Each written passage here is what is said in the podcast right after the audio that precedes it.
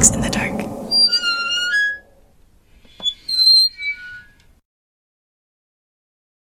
Hey, what's up? It's Mai Yang from Mix in the Dark. I want to pause for a second and recognize some of the real horrors that are happening right now in the world. And I'm talking about racism. This in itself is a scary story. Now, I'm not going to put my political views out there because this space is not meant for that, but I do want to acknowledge that it is a very hard time for some of us. And I know I'm not the only person who has experienced harmful and racist comments and behaviors in the past years. I also know that some of us have been doing work to address the violence and hate crimes, so I thank you for that too. These issues have occurred long before this pandemic, and more specifically, looking at anti Asian violence, it has been happening ever since Chinese immigrants came to this country back in the 1850s, and it has increased dramatically during the pandemic.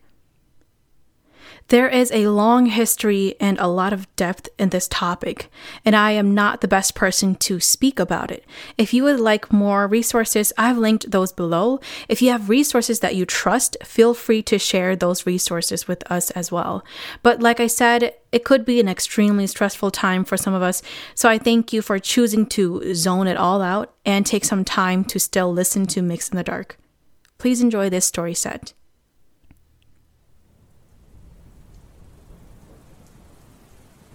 Story 1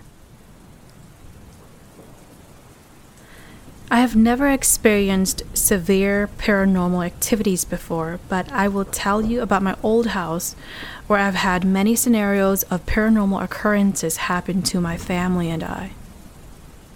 One encounter happened when I was still in grade school. I shared a room with my sister. It was like any other morning. I would always wake up crying because my mom would have already left for work.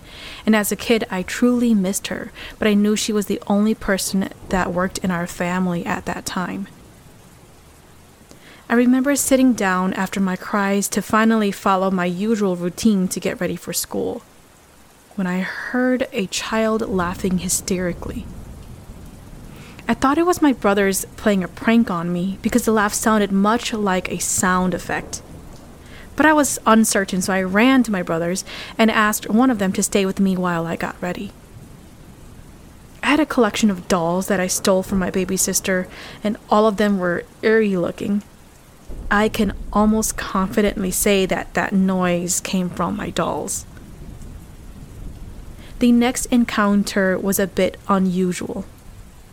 To understand this, I have to explain the layout of my house.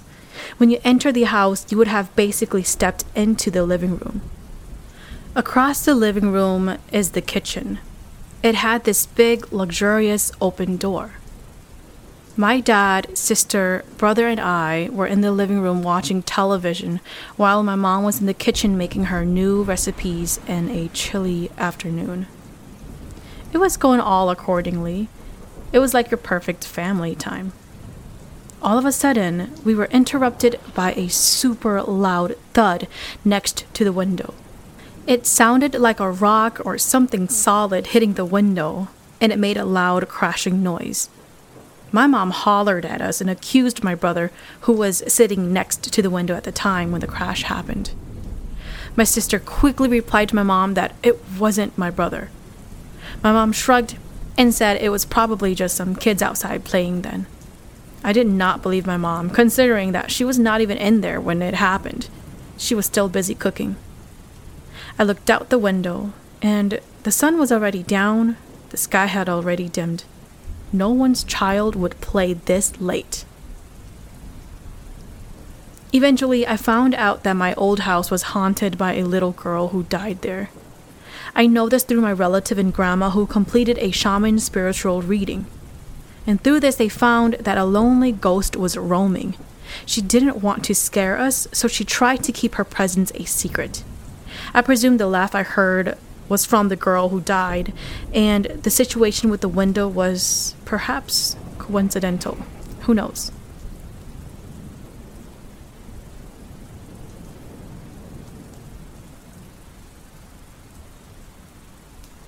Story 2 I am now 38 years old. I was probably seven years old or so when this happened to my little sister and I.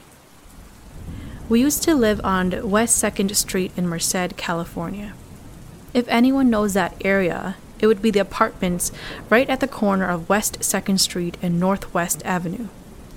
Those apartments are known to be haunted, from what I was told as I've grown older. I'm not sure what the house address is, but we lived in the corner apartment. Our backyard faced a little park, and our side yard faced the street. My sister and I slept with my parents, whose room was all the way down the hall.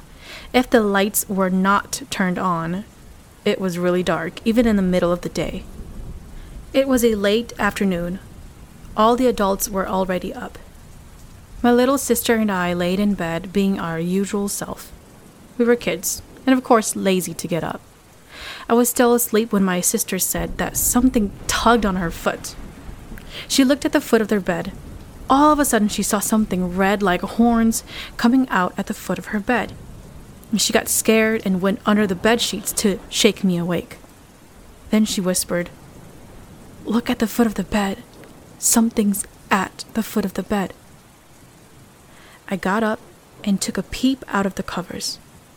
I saw it slowly coming out. He was all red, had horns, and also was carrying a devil's spear stick.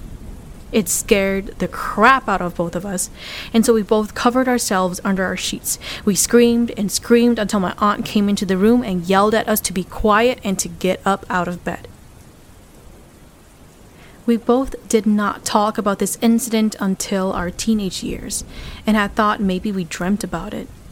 Now, as an adult, we found out through some of our very old neighbors that there once lived a black man who committed suicide and shot his head in the hallway near our room, and that when they found him, he was covered in blood.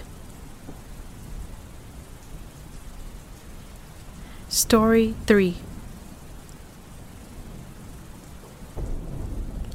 In 2005, my family and I moved into this rental home that wasn't exactly in the best area. It was a three bedroom, two bath house with a two car garage. We were a family of eight, so the room situation was tight. My parents slept in the second biggest room. My oldest sister and only brother, who was the youngest, slept in one room. My older sisters V and Bria and my baby sister B and I slept in the master bedroom because there were four of us. The house next door to us was vacant, but occupied by groups of cats. Now, when I say group of cats, I'm not exaggerating. There were at least 10 to 15 cats just hanging out by this house in its driveway. And I remember there was always this one big black cat that would roam from group to group and then into our backyard. We've cleansed this house before moving in, so we didn't think anything would ever happen. Cleansing our house in the Hmong culture just means to sweep away any negative or bad energy. The elders usually do this by taking a tree branch to literally sweep each corner of the house while telling any negative energy in the house to leave. After they are done, the branch is thrown away, signifying throwing away any bad luck or energy around. I believe it was about a month into living there when things started happening. My dad worked the morning shift and my mom worked the night shift, so they barely saw each other. Whenever my dad would get home from work, he would just watch TV until he fell asleep. One day in particular, my dad fell asleep while watching TV. He heard the front door open and heard what sounded like people talking. He knew it wasn't the TV because he had muted the volume to fall asleep better. Eventually, he woke up and saw nothing and no one. Of course, being a parent, he didn't ask us or tell us because he didn't want to scare us. Slowly, we noticed my little brother would also start sleeping in the living room instead of sleeping in the same room with my oldest sister. When my mom asked him why, he would just tell her, Someone keeps breathing in my face every night in the room. My mom didn't want to frighten him, so she simply just said, It's because you sleep by the window. My little brother questioned, How could it be from the window if it's closed and my back is facing the window? They left it at that. Another incident happened one night when my older sister Bria and Bee stayed up in the living room. They were probably looking through some magazines laying on the ground next to each other. All of a sudden, they heard heavy breathing between the both of them. It got heavier and heavier and closer and closer to them. Scared, they both bolted to our bedroom, locked the door behind them, and climbed into bed with me. Our room had two full sized beds on both sides of the bedroom. Between our bed was a sliding door to go out to the backyard. Because we stayed in the master bedroom, we also had access to our own bathroom. My sister V was dating her boyfriend at the time and would sneak out to hang with him, so I would sleep on the bed facing the bedroom sink by myself. My sisters Bria and B slept together in one bed. I've always had a tougher heart as a young child, so I never minded sleeping on my own. This night in particular was more strange than any other. My sister V had just snuck out, so I slept alone on the bed. It was around 12 or 1 in the morning when I suddenly woke up to the sound of my sister V's electric toothbrush. I looked around and noticed that V still hadn't come home yet. I looked at her toothbrush from where I was sleeping as it turned on and off by itself. This toothbrush requires you to push the button on it for it to work. I could clearly see that it was turning on and off by itself. I could also hear the button clicking on and off. I tried not to think too much about it, I just rolled my eyes and went back to sleep. The next day, when I told my siblings what had happened, they accused me of lying, since I do not experience much with that house. I didn't fight them about it, but I wasn't lying. They didn't believe me, so I just shrugged it off. It wasn't until my mom's incident that caused us to officially move out. My mom and dad were in bed when my mom was suddenly pulled out of bed. Their bed sits on a frame, so it's pretty high up, and my mom was kind of a thick woman. No one in our family would have had enough strength to pull her off their tall bed. My dad woke up and pulled my mom back into his arms and cursed whoever did it. My mom had a giant bruise from the fall, and my dad had to call my grandpa to come do a spiritual calling to lift my mom's spirit back up. Two weeks later, we finally moved out. This was the first time I've ever witnessed or experienced anything paranormal. My family thinks that the reason I do not get sleep paralysis or experience anything weird is because of how brave my soul is. My husband calls me a psychopath for watching horror movies alone at night and then sleeping like a baby afterwards. I can listen to Dunning or ghost stories all day and be okay. I truly believe it's because I'm not afraid of them. I know I am spiritually stronger because I am alive. I do have another story I want to share, but let's save that for next time. Thank you for listening to Mix in the Dark. I'm your host, Mai Yang. Mix in the Dark podcast is available on Buzzsprout, Spotify, Apple Podcasts, iHeartRadio, Pandora, YouTube, and Facebook. If you have any stories that you would like to share, please send it to mixinthedark at gmail.com.